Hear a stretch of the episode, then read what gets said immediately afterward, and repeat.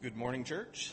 Uh, glad to have you all here with us. Um, I talked to Mike Miller this morning. Mike is leading, I was up here last week and mentioned uh, Phil having left already for South Carolina. Uh, I was talking to Mike this morning. Mike's leading our group from here, going down there, I believe, the second week of February. Yes. Oh, oh there you are. Yeah. Okay. Uh, that is a trip again uh, that is a great opportunity to be able to go and serve. If for no other reason, the cost is time. It's just you getting in a car and going. Uh, the cost is gas to get down there, food to get down there. That's about it. So uh, it's a great opportunity to serve. I was fortunate enough to be able to go a couple years ago when we went to the Birmingham area. Um, again, it is work that just about anybody can do. Uh, there will be real Mennonite girls there. no offense to Mennonite girls here. but in their Mennonites and Amish, uh, working side by side with them, and they will be up on the roof beside you roofing if that's what you're doing. They'll be on the ground pulling weeds beside you if that's what you're doing. Uh, again, it's, it's a wide variety of work that anybody can do. Uh, MDS does have a little more restriction on whether or not kids can go. Uh, but no matter what your skill level is, there's something for you to do. So uh, if you want to get out of this beautiful weather for a week or so in a couple of weeks here, I'd encourage you to talk to Mike and uh, set that up with him that that you would go along with them, or at least ask him more questions if you have them. Um, and again, I'd encourage you to stay after today for Sunday school. I had a chance to talk with these gentlemen last night, and I am much more excited right now about going than I was 12 hours ago because we had a chance to actually hear a little bit more about it. And uh, it's just a neat, neat opportunity, especially to be able to do it alongside your family. So I would encourage you to, to keep that in mind. Let's pray, and then we'll read uh, where Kris will be preaching to us from this morning.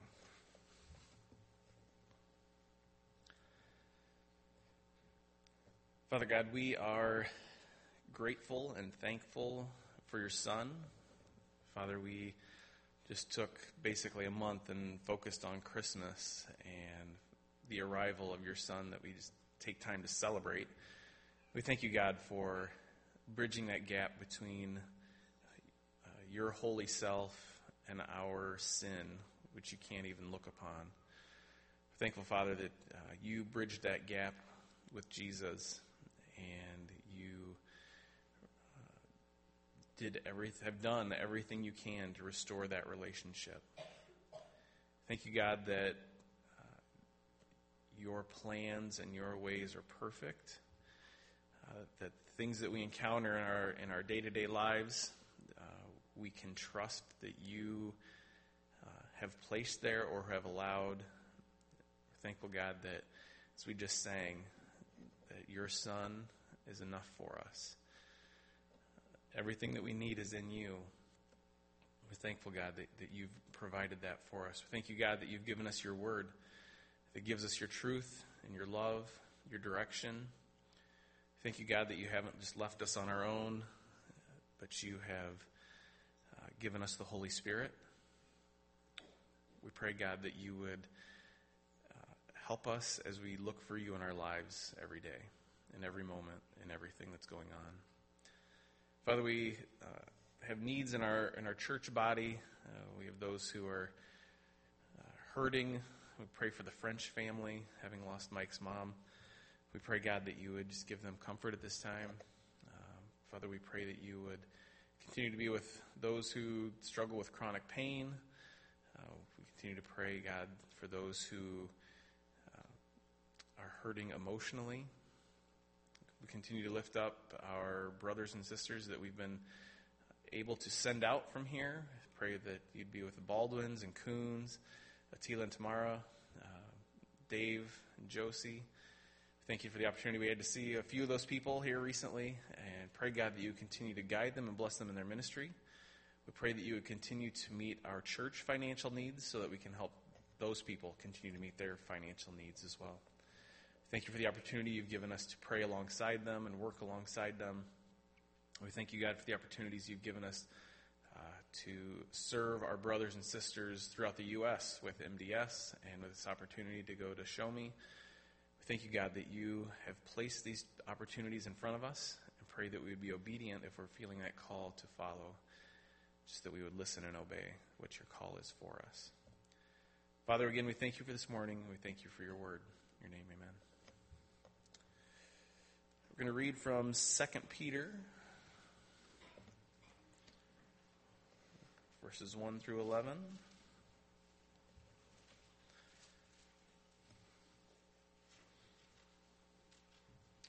Simon Peter, a servant and apostle of Jesus Christ, to those who have obtained a faith of equal standing with ours by the righteousness of our God and Savior, Jesus Christ. May grace and peace be multiplied to you in the knowledge of God and Jesus our Lord. His divine power has granted us all things that pertain to life and godliness through the knowledge of Him who has called us to His own glory and excellence, by which He has granted to us His precious and very great promises so that through them you may become partakers of the divine nature, having escaped from the corruption that is in the world because of sinful desire.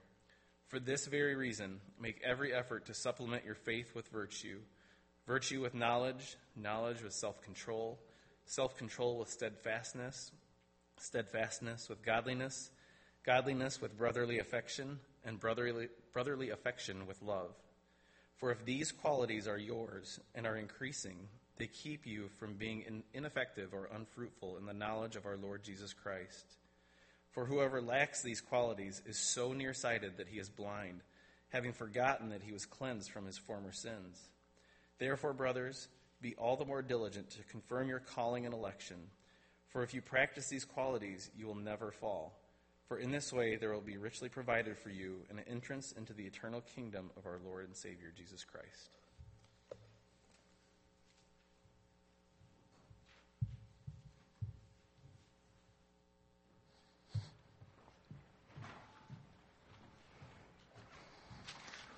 Good morning again. Ooh. I have the privilege uh, of sharing the first message of the new year again this year, uh, so I hope that gets us started out on the right foot. Um, I'm excited because uh, the quiz team is going to start studying the book of Second Peter here in the next week, uh, so hence we are in Second Peter this morning. Uh, so we are doing kind of a weird thing in quizzing where we're studying Second Peter before we study First Peter. Uh, so just because of how the uh, verses work out and the numbers. Uh, so that's where we're going to start this morning. I'm hoping uh, that each time that I preach, then coming forward, we can just continue on in Second Peter instead of having sort of random uh, things come up. So Second Peter is where we're going to be when I'm up here for the foreseeable future. Uh, this book here, Second Peter, is, second, is Peter's second letter to the same group of people. So to understand what's happening, we'll have to take a second to look sort of at the background. And our clue to the audience of this letter comes from uh, chapter 3, verse 1. So if you look there, it says this This is now the second letter that I'm writing to you, beloved. Makes it pretty obvious. Uh, this verse tells us that both 1st and 2nd Peter were probably written to the same group of people, but additionally, that term beloved is also important because beloved in the New Testament is only ever used to describe people who have already become believers in Jesus Christ. So these are already people who have their faith in Jesus Christ. And that's important as we go forward and see what the rest of the letter has to say. Uh, so to see exactly who those believers are, we'll have to go back to 1 Peter. Uh, so in 1 Peter chapter 1, verse 1, it says this Peter, an apostle of Jesus Christ, to those who are elect exiles of the dispersion in Pontus, Galatia, Cappadocia, Asia, and Bithynia. That makes it very clear, doesn't it? so, who are these people? Well, who are these elect exiles of the dispersion in all of these places that we probably haven't heard most of? Uh, Peter addresses this group of people, and the phrase that he used to describe them is the elect exiles of the dispersion. So if we were studying 1 Peter this morning, which we may do later, I would sort of expand on exactly what that phrase means. But for this morning, since we're in 2 Peter, I'm just going to summarize it for us. So these are people who are part of churches that are scattered around Asia Minor. Uh, the places mentioned there are not cities, but they are rather regions or provinces uh, that are in modern day Turkey. So this is most of modern day Turkey that he's writing to. And his intention with this letter was to have it circulate throughout that whole area. So it wasn't to a specific church, but this group of churches in all of modern day Turkey that the letter was intended to circulate around to so all of these people can hear what Peter has to say. Um, and they were established after Christians dispersed from Jerusalem following uh, Peter's martyrdom. So after Peter was executed, there was a lot of persecution in Jerusalem, and these Christians sort of dispersed and uh, established churches in other parts of the known world. Um, so they're not only exiles in sort of the physical sense of, of where they live on this earth, but also they're spiritual exiles in the sense that their true citizenship, because they are believers, is in heaven and not on earth. Uh, so that word exile sort of has a double meaning there. Uh, and they are believers, as we've said. They're strangers in this world that are waiting Christ's return to take them home to their true home. Uh, Peter is probably writing to these folks from prison in Rome, uh, and his first letter was likely just written before the great fire in Rome under uh, the rule of Nero. And the main theme of that letter was to encourage these believers to endure su- suffering and persecution as Christ did, and as Peter is currently doing. Uh, Peter encouraged them in that letter uh, with perseverance and told them that they were supposed to um, persevere through that suffering. Uh, and Peter, because he's writing from prison, and not only is he writing from prison, but he's just basically awaiting his execution, he's going to relate really well to these people's suffering. So it, that was his first letter, when he encourages them to just push through. Uh, and then about three years later, Peter writes this letter to us, Second Peter. Same group of people, second letter. But this time, his purpose is made clear back in Second Peter chapter 1, verses 12 through 15.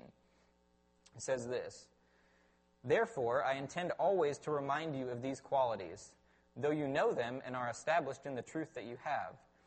I think it right, as long as I am in this body, to stir you up by way of reminder, since I know that the putting off of my body will be soon, as our Lord Jesus Christ made clear to me.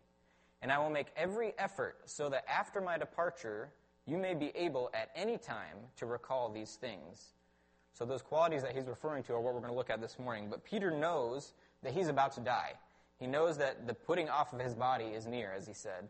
And he, like the other apostles, would not be around forever to preach.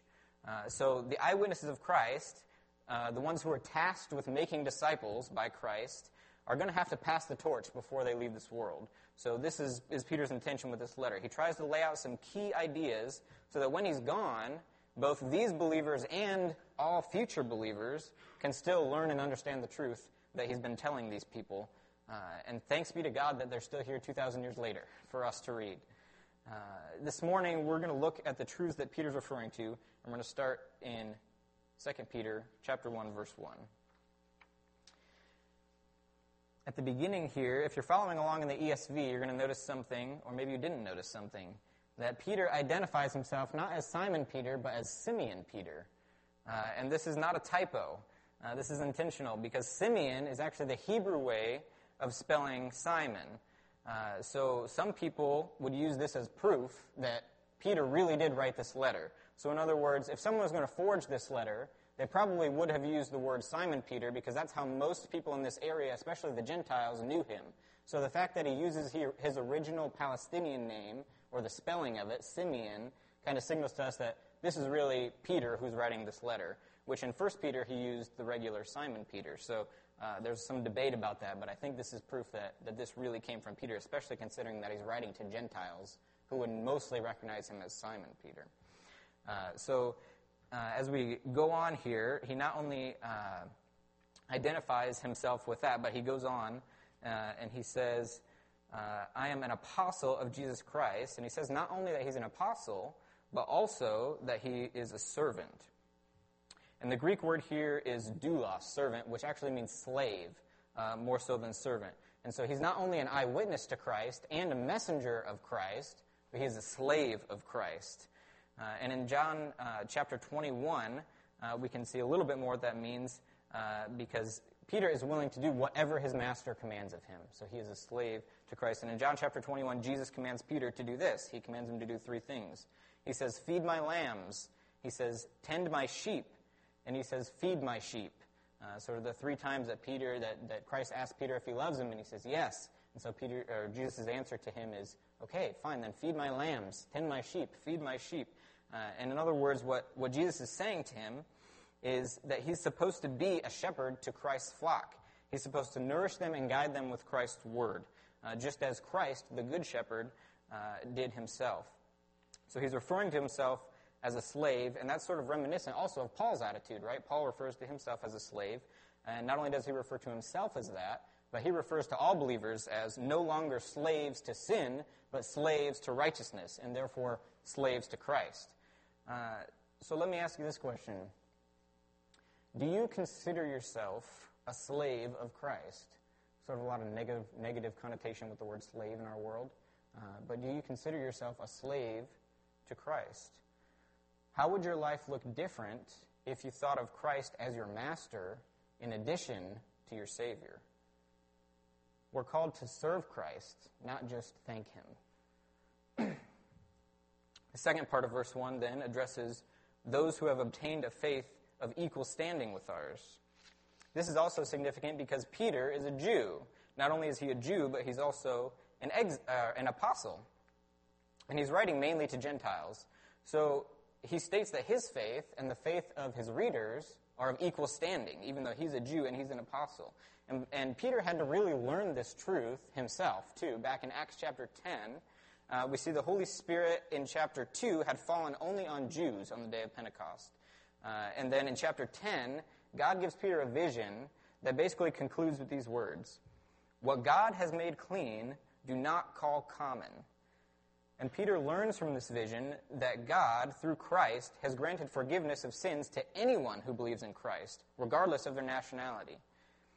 He then shares the good news in Caesarea and witnesses the Holy Spirit falling on Gentiles as well who believe the gospel of Christ. Later, as a result, he has to report back to the church in Jerusalem to convince them that this really did happen. The Holy Spirit really did fall on Gentiles as well as the Jews, and so he defends uh, the salvation of all who believe, both Jews and Gentiles. Uh, so he says our faith is of equal standing with Peter, and our faith today is also of equal standing with Peter's because the object of our faith is equal with Peter's, Jesus Christ. The end uh, of verse 1 demonstrates this. It says, By the righteousness of our God and Savior, Jesus Christ. It's Christ's righteousness that causes our good standing with God. And that is what makes us all equal. Peter also makes a point to identify that Jesus Christ is both God and Savior, making it clear the divinity of Christ. It is because Jesus is God that he can be our righteous Savior. And there's a lot packed in here to this sort of seemingly simple greeting, uh, but Peter still isn't done because in verse 2 he goes on to say, May grace and peace be multiplied to you in the knowledge of God and of Jesus our Lord. This greeting is slightly different than Peter's greeting in his first letter. In the first letter, he stops after saying, May grace and peace be multiplied to you. But this time, he adds, in the knowledge of God and of Jesus our Lord. And based on the rest of this letter, I think this is an inten- intentional addition. Uh, Peter is aware of false prophets and teachers who are trying to infiltrate the church and spread heresies about Christ. And these, these were people who claimed to have some sort of true or secret knowledge about God that no one else had, yet they exhibited immoral behavior and they started to lead people astray. So the Greek word here for knowledge is epignosis, which means precise or correct knowledge. And it was probably a word that those false teachers commonly used to try and coerce people away from Christ.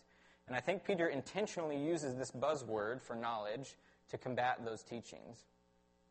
He's telling us what the true and correct knowledge actually is. Uh, and then he goes on and says, Grace and peace are benefits that Christ offers us, and they will grow or be multiplied as our knowledge of Christ grows the better we understand precisely and correctly who Christ is, the more we will experience and understand his grace and peace in our lives. Peter continues with the importance of knowledge in verses 3 and 4.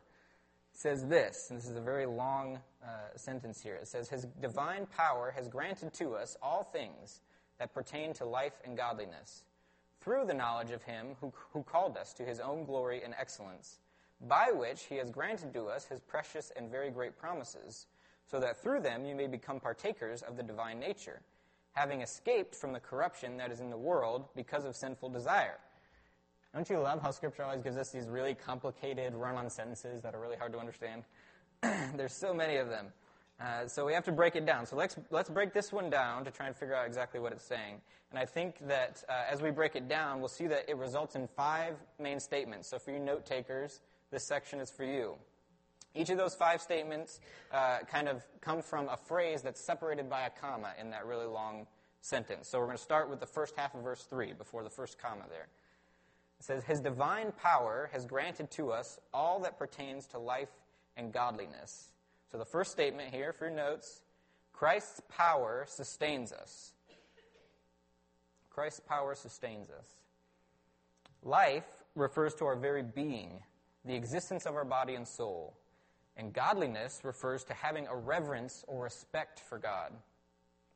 Our dependence on God is referenced here and is reminiscent of the words by both Christ and Moses when he says, Man shall not live on bread alone, but by every word that comes from the mouth of God. The author of Hebrews also says this about Christ in chapter 1, verse 3.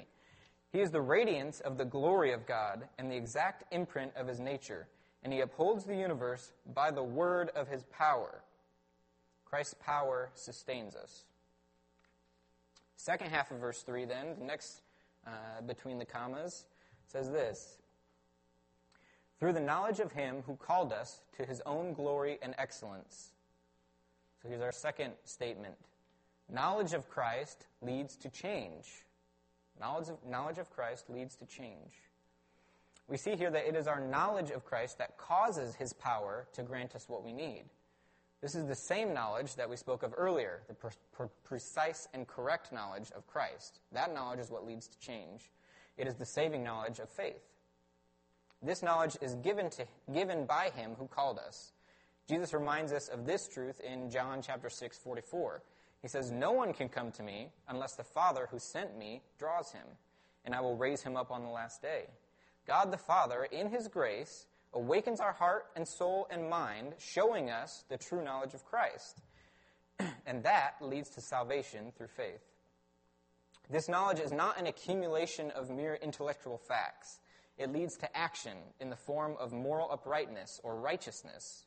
It leads to growth Though we are not yet made perfect, we strive to imitate the righteousness of Christ.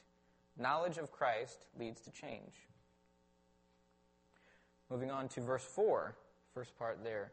By which he has granted to us his precious and very great promises. Here's a third statement Christ's righteousness grants us valuable promises. Christ's righteousness grants us valuable promises. So, what are these promises? Certainly, Christ has accomplished many things for us. We're forgiven of our sins. We are adopted in the family of God.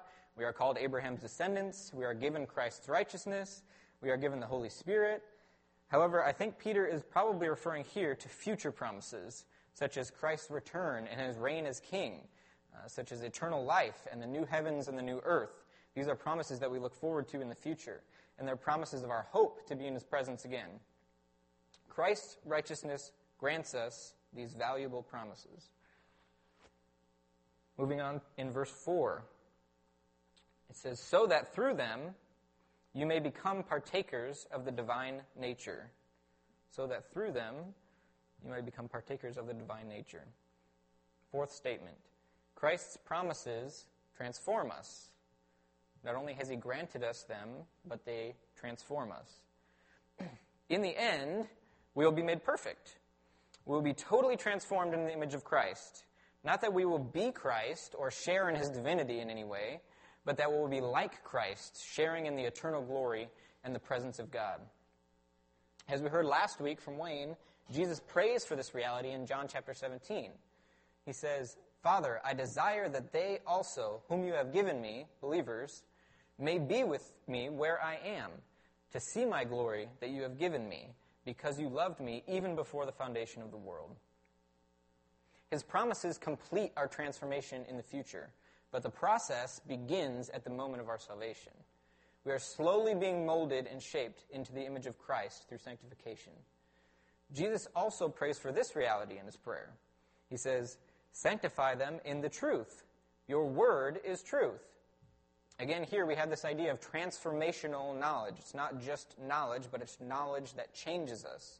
The more we understand God's Word, or the truth about Christ, the precise and correct knowledge about Christ, the more we are transformed or sanctified.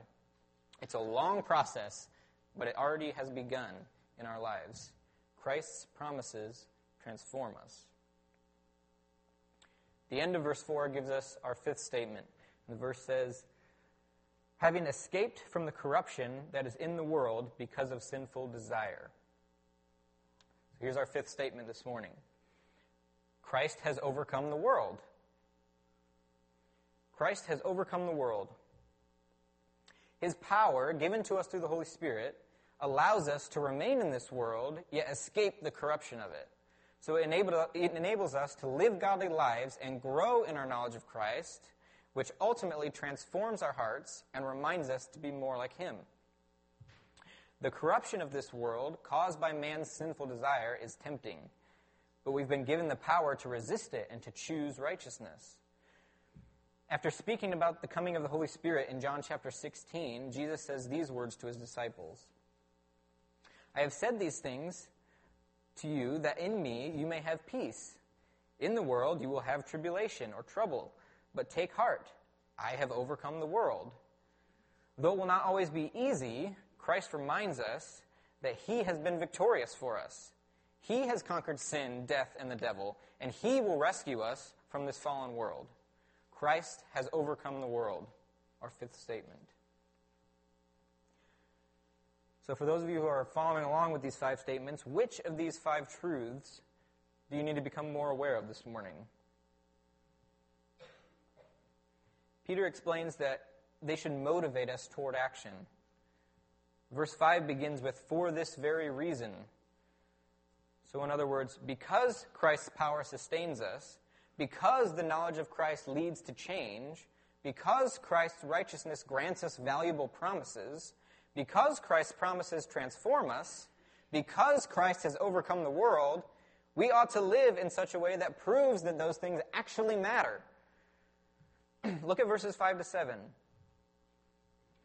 For this very reason, make every effort to supplement your faith with virtue, and virtue with knowledge and knowledge with self control, and self control with steadfastness, and steadfastness with godliness, and godliness with brotherly affection, and brotherly affection with love. All of those five statements that we just went over should lead us to change in our lives that results in this list of things. Uh, so it's very important that we see here, though, that we are saved by faith alone. It is after salvation that we are to supplement our faith with these things. Those things do not make our faith better.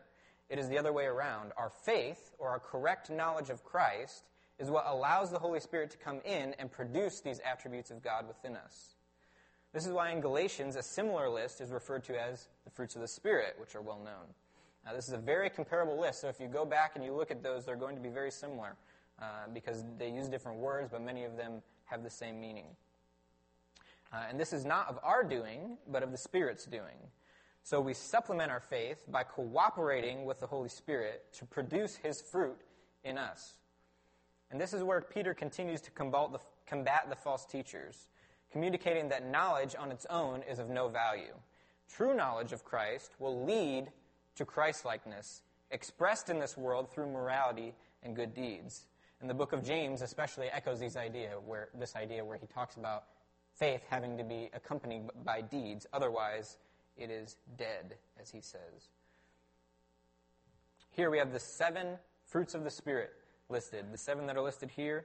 Uh, and that phrase, make every effort to add, clearly implies active cooperation on our part. This is not something that just happens to us, but we have to produce something in ourselves along with the help of the Holy Spirit uh, in order to have them. So there's an active cooperation on both parts, us and the Holy Spirit. And as we read through this list, you're going to notice that they sort of build on each other. So they work from inward attributes to outward attributes. The first is virtue or moral uprightness. Uh, the same word uh, is used of Christ in verse 3, except it's translated there as excellence. But excellence and virtue are actually the same word translated differently. Uh, so we learn the difference between right and wrong. And through the Word of God, we gain a better understanding of specifically what God requires of us. Um, we learn how we should behave. Uh, and the Spirit convicts us and teaches us these things as we study the Word.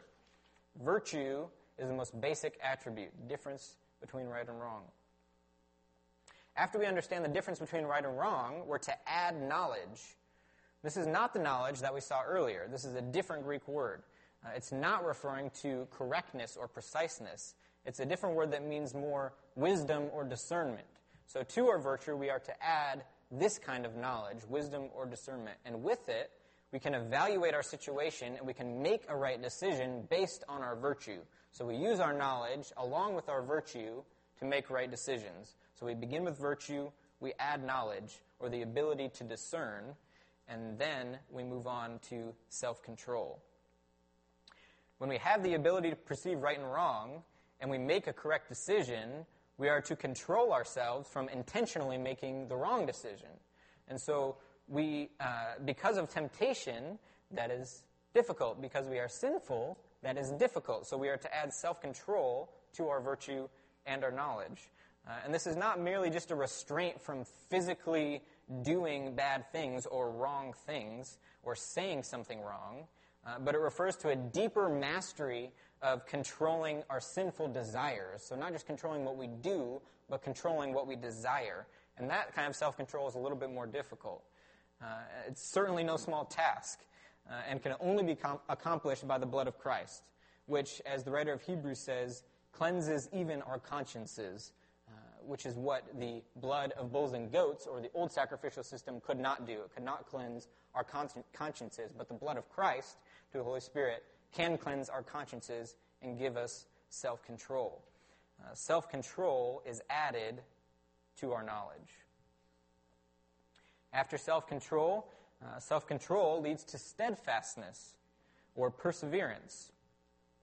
When we're able to continue making right decisions and having right attitudes while enduring suffering or persecution, steadfastness gets added. We persevere knowing that God is in control and trusting that He is ultimately working things together for our good, as it says in Romans chapter 8. I think this is also what Paul means when he says, I can do all things through Christ who gives me strength. He's talking about being steadfast here. He's not talking about being able to get an A on a test or drive through a snowstorm. Okay, he's talking about steadfastness. Do all things through Christ who gives me strength. Excuses won't cut it. This is not a I don't feel like it today sort of quality. When we have virtue and knowledge and then self control, we are equipped to be steadfast, but it takes a bit of extra effort, especially on certain days. We are called to be steadfast. Steadfastness, then, after that is added, we see godliness. This is the same godliness that we saw in verse 3, meaning reverence or respect for God uh, in reference to Christ. This is where the list of attributes starts to move from inward realities to outward realities. We must have a right relationship with God, flowing from a reverence and respect for Him. If we are to be able to be steadfast in our faith through suffering, then it communicates that our relationship with Him is right. We understand who He is and the power that we possesses, and we are devoted to Him. So our steadfastness produces godliness. Not only are we to have a right relationship with God, but we are also to have a right relationship with fellow believers. And so to godliness, we are to add brotherly affection. If we truly love God, then we will love our brothers and sisters in Christ. 1 John 19 through 21 says this We love because he first loved us. If anyone says, I love God and hates his brother, he is a liar. For he does for he who does not love his brother whom he has seen cannot love God whom he has not seen. These are harsh words for those who are not showing brotherly affection. You know what phrase I'm sick of hearing, especially in the church? I love them, but I don't like them. We've all said it, right? I've said it. I love them, but I don't like them. I don't think that this is the kind of love we've been called to, friends. I think that kind of love is false and divisive. We've been called to love one another and be reconciled with one another. That means we are to like them, We are to be glad that they are part of the body of Christ. Our pride makes that difficult sometimes, doesn't it? But that is the kind of brotherly affection that we are called to. We are called to love them and like them and be glad that they're in the body of Christ so that we can build them up so that together we can accomplish Christ's work. And it's only by cooperating with the Spirit that it can be done. We move from brotherly affection then to love. Love is appropriately at the end of this list because I think it's the most outward attribute. This is the agape love, the love that defines God Himself. God is love. As the Spirit continues working in our lives, we are to look more and more like Christ, revealing God to the world. And the best way that we do that is by exhibiting and communicating His love for them. This love results in action. It is the Great Commission. Go and make disciples of all nations by telling them about God's love for them that He demonstrated in the cross of Christ. God showed his love by an action, and we are called to do the same. 1 John tells us not to love in word or talk, but in deed and in truth. We must show God's love to this world, not just claim to love them. So there's our second list, our list of seven fruits of the Spirit, seven qualities. Which of those are apparent in your life right now? Which ones are less obvious?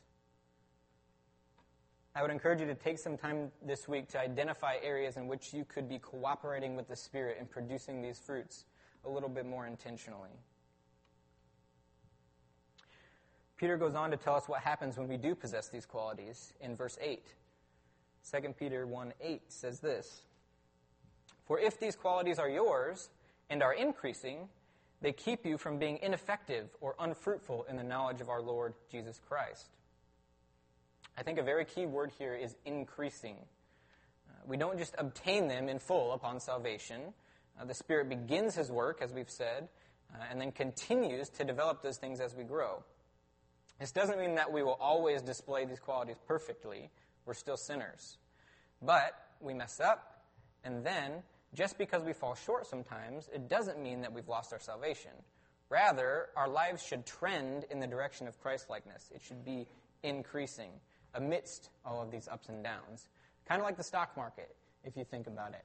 The, uh, when I was younger, I was in Boy Scouts and I was taking a finance merit badge of some sort.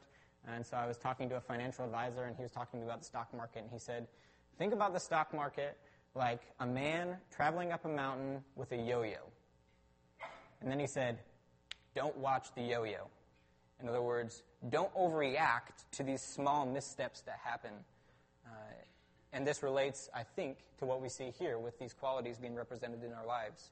Uh, don't watch the yo yo. Don't overreact to missteps in your life.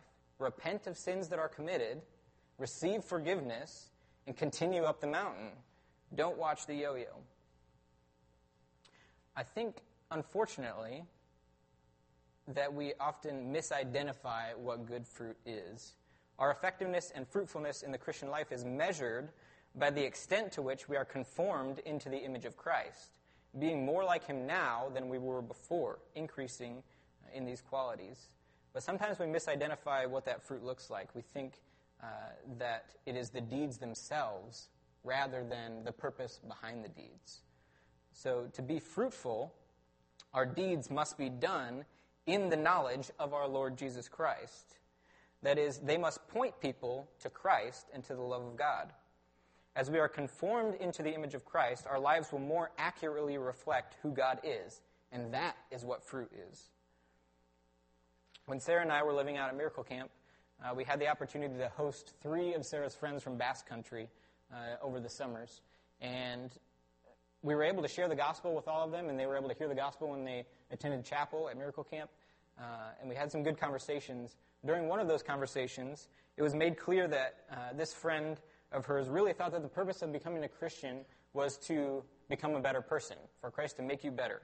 Uh, and then she talked about how she knew plenty of people that were doing really great things in the world that weren't Christians, uh, and many of them were even more humanitarian than most Christians. So if those people and if she could do all of those things without Christ, then why become a Christian? And you know what? She's right. If bearing fruit just means making the world a better place, she doesn't need Christ. But thankfully, our God is much bigger than that. Being a Christian is not about letting God make you good. It is about you making the goodness of God known. Being a Christian is not about letting God make you good. It is about you making the goodness of God known. This is why someone can be considered a great moral person by the world, but unfruitful in the eyes of God. And this leads us to verse 9. For whoever lacks these qualities is so nearsighted that he is blind, having forgotten that he was cleansed from his former sins. Whoever lacks these qualities, whoever is unfruitful, is blind. Blind and unfruitful are words that describe unbelievers, those who are not saved. Jesus talks about this same unfruitfulness in John chapter 15, in the section about the vine and the branches. In verses 5 and 6 of that chapter, he says, I am the vine, you are the branches. Whoever abides in me, and I in him, he it is that bears much fruit. For apart from me, you can do nothing. Nothing fruitful, is what he's saying. If anyone does not abide in me, he is thrown away like a branch and withers. And the branches are gathered, thrown into the fire, and burned. And then, verse 8 of that same chapter, Jesus says this By this my Father is glorified, that you bear much fruit, and so prove to be my disciples. We prove that we are truly saved by allowing the Holy Spirit to produce God's fruit in us. So here's the question Are you being fruitful in the knowledge of our Lord Jesus Christ? Are you making the goodness of God known, or are you settling for good morality? Are you making the goodness of God known, or are you settling for good morality? Peter goes on and says this Therefore, brothers, be all the more diligent to confirm your calling and election. Verse 10. This is what I call the prove it verse. Okay, confirming your calling and election doesn't mean that you need to question your salvation. Okay, that's not what Peter is saying here. You don't need to start waking up every morning and praying the sinner's prayer just to make sure that you're saved. Now, certainly there, there's an appropriate time for self evaluation and self reflection and making sure that you are truly saved. Certainly there's a time for that. But I don't think that's what Peter's saying here. If you've recognized your sinfulness and you've repented of it and you've placed your faith and trust in Jesus Christ as your Lord and Savior, you have been called and elected. No questions asked. This verse is not commanding us to do it again and again. It's calling us to prove it. Peter is calling us to show the world that our salvation is true by exhibiting these qualities in such a way that God is glorified. Jesus also called us to prove it in John 15. He said, the, the verse that we read earlier, verse 8, he says, We are to prove to be his disciples by bearing fruit, implying that if we aren't bearing fruit, we aren't really his disciples. Since it is the power of Christ through the Holy Spirit that produces fruit, a lack of fruit shows a lack of the Spirit, and therefore a lack of salvation. The end of verse 10 says this For if you practice these qualities, you will never fall. If you have these qualities, it shows that you have the Spirit. And if you have the Spirit, you will never fall. That is, you will not lose your salvation. The Spirit will continue to work in you, increasing these qualities, transforming you into the image of Christ until the day that He returns and you are made perfect. Paul echoes this thought in Philippians chapter 1 verse 6 when he says, "And I am sure of this, that he who began a good work in you will bring it to completion at the day of Jesus Christ." God finishes what he starts. We have already read that his divine power has granted to us all things that pertain to life and godliness. We can be confident in God's power, and so we must continue to prove that it's true. We must exhibit these qualities in such a way that proves that it's true. We must bear fruit.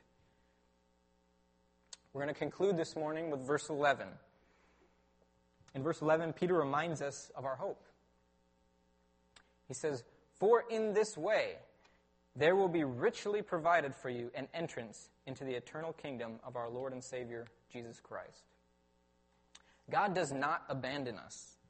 After he calls us to himself, he ensures through the Holy Spirit that we will find our way there, molding us and shaping us along the way until one day we are made perfect, able to live in his presence for eternity. God does not abandon us, and I pray that this hope will continue to grow in you as your knowledge of Christ grows. Let's pray.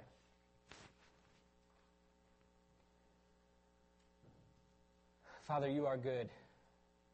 You are good to us, and we are thankful for that. We're thankful that you've called us to yourself, that you continue to work in us, that you've placed your spirit in us to produce this fruit. God, I pray that we would continue cooperating with you uh, as we grow forward, as we grow in our maturity, as we continue to learn. God, I pray that you would continue to be the Lord of our lives, that we would see you as our master in addition to our Savior, that we would be willing to lay our lives down and serve you for the good of your people and for your glory. In Christ's name, amen. Amen. Let that uh, song be our prayer this morning. May grace and peace be multiplied to you in our knowledge of the Lord and Savior Jesus Christ.